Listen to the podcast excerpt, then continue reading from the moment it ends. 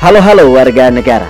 Saya Fauzi Abdillah, pengampu mata kuliah landasan dan kerangka filosofis PKN. Podcast ini dibuat khusus untuk mahasiswa PPKN angkatan 2019B. Kali ini kita akan sama-sama membahas tujuan PKN yang akan dipresentasikan oleh Angelina Siburian, Imanov Gesang, dan Femi Wulandari. Dan tanpa berlama-lama lagi, mari kita simak pemaparan teman-teman kita tersebut. Enjoy!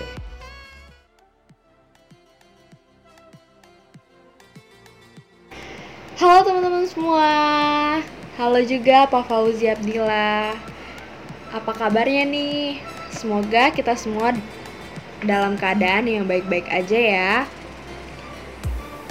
Saya Angela Seburian akan memoderatori pertemuan kita kali ini Tebak ayo kita akan bahas apa? Jadi kita akan bahas mengenai tujuan PKN Banyak banget tahu materinya dan saya nggak akan menjelaskan sendirian. Ada teman saya, Femi Wulandari dan Imanov Gesang. Jadi, materi pertama yaitu tujuan PKN, apa itu civic virtue, dan pengertian civic virtue akan dijelaskan oleh Femi Wulandari. Materi selanjutnya yaitu faktor civic virtue dan pengertian civic competence akan dijelaskan oleh Imanov Gesang. Dan materi terakhir yaitu kenapa sih civic competence harus dimiliki oleh setiap siswa dan bagaimana cara mengembangkannya akan dijelaskan oleh saya sendiri Angelina Siburian. Pasti kalian udah pada penasaran kan materinya kayak gimana? Ya udah nggak usah berlama-lama. Materi pertama akan dijelaskan oleh Femi Wulandari. Waktu dan tempat dipersilahkan. Assalamualaikum warahmatullahi wabarakatuh. Perkenalkan nama saya Femi Wulandari dari kelompok 9. Kelompok yang membahas tentang tujuan PKN.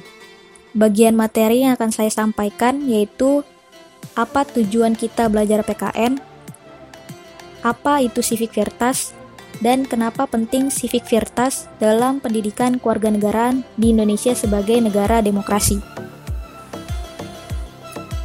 Materi pertama dari kelompok 9 akan disampaikan oleh saya sendiri, yaitu materi tentang apa tujuan siswa mempelajari PPKN.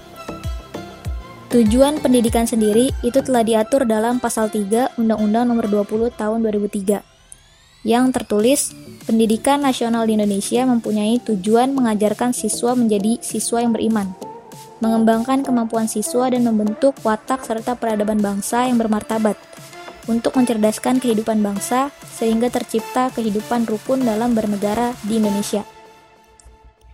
Tujuan PKN sendiri yaitu adalah pendidikan kewarganegaraan merupakan wadah negara membentuk warga negara dan siswa yang bermoral, memiliki rasa kebangsaan dan patriotisme, bernilai Pancasila dan berperan dalam kehidupan bernegara di Indonesia. Kalimat tersebut itu sesuai dengan penjelasan pasal 37 Undang-Undang Nomor 20 Tahun 2003. Lagi, sebagai lagi tujuan PKN itu sebagaimana erat sekali bersangkutan dengan fungsi pendidikan nasional di Indonesia, sehingga sangat penting sekali bagi kita untuk menghayati dan mempelajari pendidikan kewarganegaraan. Dalam PPKN mengembangkan kemampuan siswa digolongkan ke dalam civic competence dan juga dalam membentuk watak yang bermartabat digolongkan ke dalam civic virtas. Civic competence dan juga civic virtas akan kelompok 9 sampaikan. Berlanjut ke materi yang kedua tentang civic virtas, yaitu apa itu civic virtas. PPKN sebagai suatu rumpun ilmu terpadu namun memiliki tujuan tertentu seperti membentuk insan atau individu yang dapat disebut sebagai good citizen atau seorang warga negara yang baik. Untuk mewujudkan tujuan tersebut, maka harus disiapkan warga negara ideal yang dimulai melalui tahap pendidikan. Jadi nantinya para peserta didik yang telah lulus dari dunia pendidikan, baik sekolah maupun universitas, tidak hanya keluar dengan predikat anak pintar, namun juga dikenal sebagai lulusan dengan pribadi yang baik. Dan PPKN adalah salah satu rumpun ilmu pendidikan tersebut yang dapat dijadikan sebagai awal dalam membentuk seorang warga negara yang baik. Bagaimana PPKN dapat memberikan atau mengimplementasikannya, yaitu melalui penanaman nilai-nilai kebajikan warga negara atau civic virtas. Civic virtas. Apa itu civic virtas? Secara etimologis, civic berasal dari kata Latin, yaitu civitas, yang berarti tinggal di dalam sebuah kota yang beradab dan berbudaya. Sedangkan virtas berasal dari kata Latin yaitu virtus, yang berarti moral atau kebaikan. Yang berarti civic virtu, civic virtas adalah bagian dari kebajikan yang berhubungan antara warga negara dan negara atau mungkin antara warga negara dan komunitas. Namun secara garis besar dapat dikatakan bahwa civic virtas merupakan sikap atau kemauan warga negara untuk menempatkan kepentingan umum di atas kepentingan pribadi dalam suatu komunitas. Civic Virtas sendiri terbagi lagi menjadi dua unsur, yaitu yang pertama civic disposition atau dalam bahasa Indonesia berarti watak warga negaraan, yaitu adalah salah satu sikap yang harus dimiliki oleh setiap warga negara untuk mendukung partisipasi politik agar terciptanya sistem politik yang sehat dan maju, serta berkembangnya martabat dan juga kepentingan umum. Lalu yang kedua ada civic commitment, atau bahasa Indonesianya komitmen kewarganegaraan. Komitmen warga negara yang didasarkan pada asas-asas konstitusional, terlebih lagi Indonesia adalah bentuk dari negara republik. Jadi civic virtas juga memiliki banyak arti. Hal tersebut bisa berupa keberanian, ketabahan, keterampilan, semangat kewarganegaraan yang dimiliki seorang warga negara. Oleh sebab itu, penting perannya konsep pembelajaran civic virtas bagi setiap peserta didik yang harus selalu ditanamkan oleh tenaga pendidik, khususnya tenaga pendidik PPKN. Lalu materi selanjutnya yaitu tentang kenapa penting civic virtas dalam pendidikan kewarganegaraan di Indonesia sebagai salah satu negara demokrasi. Indonesia sebagai salah satu negara demokrasi berbentuk republik menjadikan warga negaranya sebagai seorang yang independen atau bebas namun tetap diatur dan dibatasi oleh hukum. Oleh karena itu, untuk mengatur warga negara yang independen inilah dibutuhkan penanaman nilai-nilai kebajikan agar dapat membentuk a good citizen atau seorang warga negara yang baik, yang mandiri dan dapat menempatkan kepentingan bersama di atas kepentingan pribadinya. Tentunya juga civic virtas dapat membentuk a good government atau sebuah pemerintahan pemerintahan yang baik jika para pemangku jabatan di pemerintahan dapat mengimplementasikan nilai-nilai civic pada masing-masing individunya, yaitu dengan menempatkan kepentingan rakyat di atas kepentingan pribadinya. Kemudian materi selanjutnya tentang apa saja faktor yang menghambat pembentukan civic terutama di sekolah akan disampaikan oleh Imanov Gesang.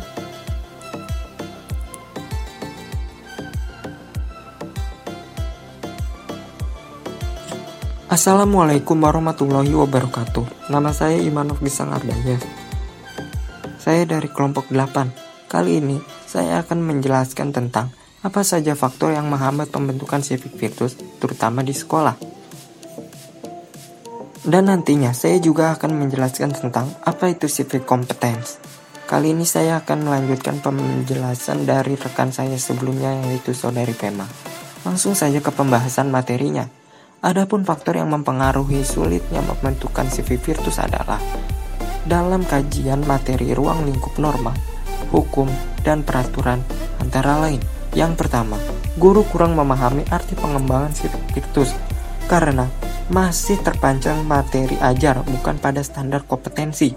Sehingga guru berargumen bahwa terlalu banyaknya materi yang harus disampaikan pada siswa dengan perbandingan waktu penyajian yang kurang sehingga guru hanya mengejar materi untuk diselesaikan dan tersampaikan pada siswa, atau dengan perkataan lain bahwa guru hanya mengajar aspek kognitifnya saja tanpa diikuti keberhasilan dalam aspek afektif dan psikomotorik. 2. guru hanya sampai pada pemberian contoh secara teoritis, sedangkan implementasinya atau praktiknya jarang dilakukan dan kurang diperhatikan. 3. Siswa yang juga hanya mengejar aspek kognitifnya saja dengan harapan saat uji kompetensi siswa mendapatkan nilai yang tuntas.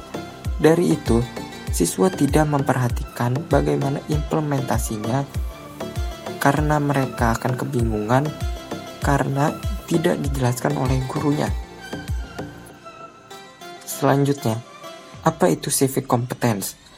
Kompetensi kewarganegaraan, civic competence, adalah untuk membentuk siswa yang cerdas, terampil, berguna, berakhlak, dan berilmu yang memiliki kematangan dalam spiritual serta memiliki tindakan yang reflektif dalam menyelesaikan masalah warga negara.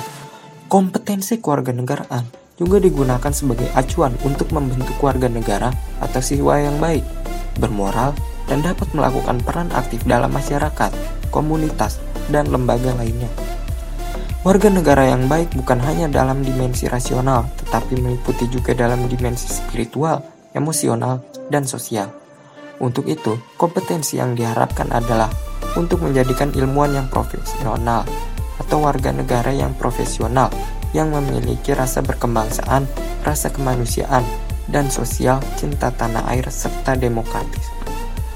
Berdasarkan penjelasan sebelumnya, maka Pembelajaran bidang studi pendidikan kewarganegaraan, civic education, tentu harus memenuhi empat aspek kompetensi kewarganegaraan. Yang pertama, knowledge, skill, attitude, and value, dan action citizen. Yang pertama adalah knowledge, pengetahuan. Bagaimana guru di sini menanamkan pengetahuan kepada peserta didik. Selanjutnya, akan dibekali oleh skill, skill yang mumpuni, skill yang dapat dipraktekkan di kehidupan sehari-hari. Karena apabila pengetahuan tanpa dibarengi oleh skill yang telah diajarkan, maka pengetahuan tersebut akan menjadi sia-sia. Selain itu, juga harus dibarengi dengan attitude atau sikap. Sikap yang baik, menjunjung sikap yang baik dalam masyarakat, sehingga pengetahuan dan prakteknya akan menjadi bermanfaat serta memiliki value atau nilai, nilai yang baik di dalam masyarakat, serta action citizen. Bagaimana knowledge, skill, attitude, dan value-nya tersebut memiliki dampak di masyarakat, memiliki manfaat di masyarakat. Maka, untuk itu, tujuan utama untuk mewujudkan pendidikan keluarga negaraan yang berkompetensi tentu melalui pembekalan kompetensi kewarganegaraan, civic competence pada peserta didik. Kompetensi kewarganegaraan merupakan pilar utama dalam membentuk siswa yang cerdas, terampil, berguna, dan mempunyai tindakan dalam menyelesaikan masalah warga negara. Kompetensi kewarganegaraan juga digunakan sebagai acuan untuk membentuk warga negara yang baik melalui pendidikan kewarganegaraan, civic education. Hal ini mengandung makna bahwa civic education merupakan pelajaran dasar bagi warga negara untuk dapat melakukan peran aktif dalam masyarakat, komunitas, dan lain sebagainya. Terima kasih, sekian dari saya dan akan dilanjutkan oleh Saudari Angel. Saya Angelina Seburian dari kelompok 8 akan membahas mengenai tujuan PPKN yaitu tentang civic competence mengapa harus dimiliki oleh setiap siswa dan bagaimana cara mengembangkannya. Terima kasih sebelumnya saya sampaikan kepada Imanov atas pemaparan materi sebelumnya dan kepada moderator yang telah mempersilahkan saya untuk menjelaskan materi saya.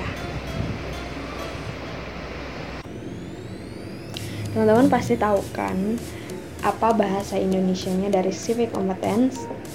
Yap, kompetensi kewarganegaraan.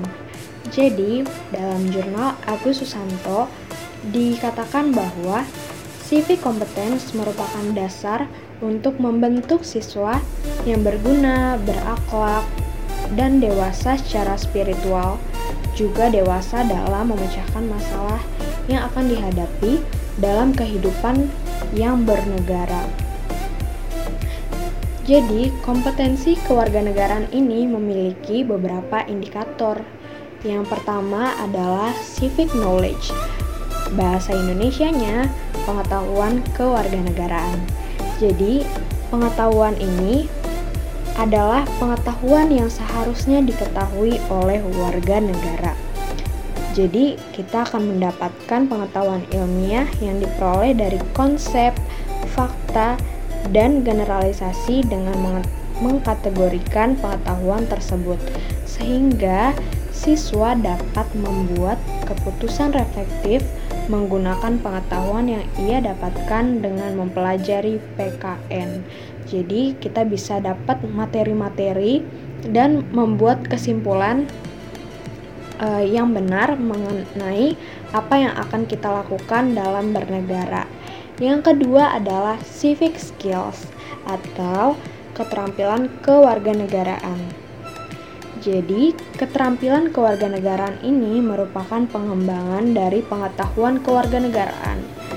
Dan Keterampilan kewarganegaraan tersebut mencakup beberapa kategori, yaitu yang pertama adalah kemampuan berpikir, yang kedua kemampuan untuk memperoleh sosial, yang ketiga kemampuan akademik, yang keempat kemampuan berkelompok.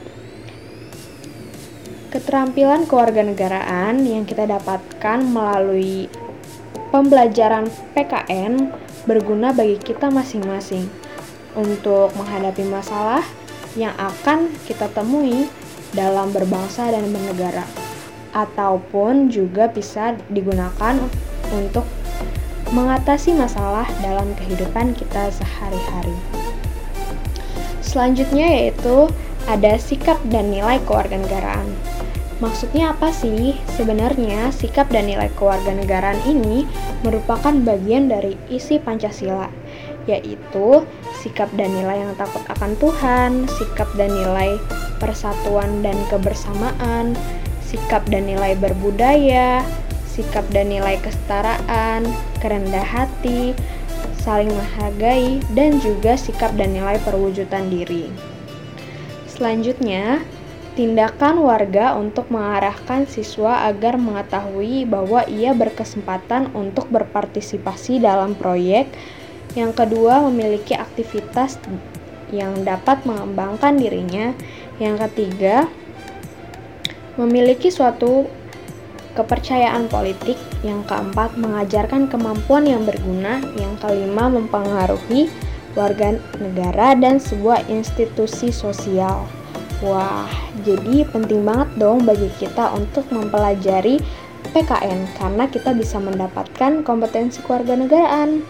Selanjutnya, kita akan membahas bagaimana sih cara untuk mengembangkan civic competence dalam mengembangkan civic competence dalam diri kita masing-masing dibutuhkan indikator-indikator yang sudah kita bahas sebelumnya.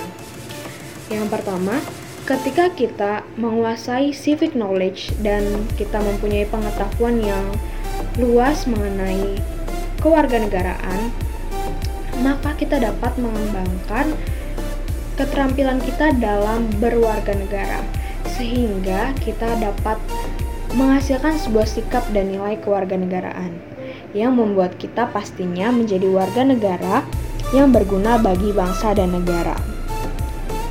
Sebenarnya teman-teman, setiap indikator dalam civic competence ini saling berhubungan erat di mana pengetahuan itu menjadi dasar yang paling penting yang harus dimiliki oleh setiap warga negara. Sehingga pendidikan kewarganegaraan sangatlah penting bagi semua orang untuk memilikinya. Dan kita bisa menguasai civic competence atau kompetensi kewarganegaraan yang membuat kita menjadi warga negara yang berguna untuk kemajuan bangsa. Jadi, civic competence sangatlah penting dan Cara mendapatkannya yaitu dengan belajar pendidikan kewarganegaraan. Karena itu, jangan malu buat belajar pendidikan kewarganegaraan karena kita dapat berguna bagi bangsa dan negara melalui hal kecil yaitu yang pertama menguasai civic competence dan civic virtue. Terima kasih, sampai jumpa kembali. Oke teman-teman, demikian dari paparan materi mengenai tujuan PKN oleh kelompok kami. Saya akan menutup dengan kesimpulan. Jadi, pendidikan kewarganegaraan ini merupakan mata pelajaran yang sangat penting. Kenapa sih kita selalu belajar pendidikan kewarganegaraan dari SD sampai kuliah? Itu karena memang pendidikan kewarganegaraan ini dirancang supaya kita dapat dibentuk moralnya sebagai anak-anak bangsa yang dipersiapkan untuk menjadi warga negara yang baik. Dan sebenarnya ya teman-teman, pendidikan kewarganegaraan ini diharapkan mampu mendidik kita para penerus bangsa untuk hidup bermoral dan memiliki nilai-nilai kebajikan. Dan kita diharapkan untuk menjadi warga negara yang menyumbangkan kemajuan bagi negara kita Indonesia. Jadi sebenarnya penting banget buat kita belajar dan memahami betul-betul pendidikan kewarganegaraan dalam hidup kita bernegara. Sekian dari kelompok kami. Apabila ada kekurangan, mohon diberikan kritik dan sarannya. Dan ketika kalian punya pertanyaan, silahkan untuk bertanya. Baiklah, akan saya serahkan kembali kepada Pak Fauzi Abdillah. Terima kasih. Oke, terima kasih untuk teman-teman presenter. Saya sampaikan apresiasi untuk teman-teman yang telah mempresentasikan materi dengan baik. Dan seperti biasa, saya akan memberikan sedikit feedback untuk teman-teman presenter. Pertama untuk Angelina ya. Angelina sudah uh, membuka dengan baik, prolognya dengan menyenangkan. Lalu saat bertindak sebagai presenter, Angelina melakukan eksplanasi secara runut, lalu menggunakan penjelasan-penjelasan secara casual dan di akhir selalu ada konklusi, terutama memang saat menutup presentasi ini ya. Dan yang menarik juga dari Angelina adalah memberikan promosi ya, mempromosikan PKN itu seperti apa sih, bagusnya apa, lalu urgensinya apa. Itu untuk Angelina. Kedua untuk Femi. Femi sudah melakukan eksplanasi dengan bagus, runut dan tertata. Femi juga artikulatif dan hati-hati Femi dan untuk teman-teman semuanya sih uh, pronunciation. Jadi saat meng mengucapkan dalam bahasa lain, teman-teman bisa cek bagaimana orang lain atau setidaknya Google Translate me, me, apa ya disebutnya ya pronounce kata tersebut. Contohnya misalkan civic virtues bukan virtas. Uh, terus ada juga civic competence itu untuk kompetensi ya. Jadi teman-teman silakan perbaiki lagi hal tersebut. Lalu terakhir tadi ditutup oleh Imanov Gesang. Nah, Gesang diawali dengan kekeliruan penyebutan nama temannya sendiri, yaitu tadi seharusnya Femi malah Fema ya. Semoga Femi memiliki belas kasih untuk memaafkan Imanov gitu. Tapi saya rasa itu bukan masalah dan um, saat penjelasan juga bagus, eksplanatif dan artikulatif juga. Imanov Gesang juga uh, memberikan ya kerunutan dalam pemaparan dan itu hal yang bagus. Oke teman-teman, silahkan tambahkan testimoni untuk teman-teman. Jadi kita akan kembali lagi ke Google Classroom. Baik ya, uh, kita tunggu di sana teman-teman berikan testimoni, berikan tanggapan, berikan juga pertanyaan yang berbobot. Sekian podcast kali ini. Terima kasih. Ciao.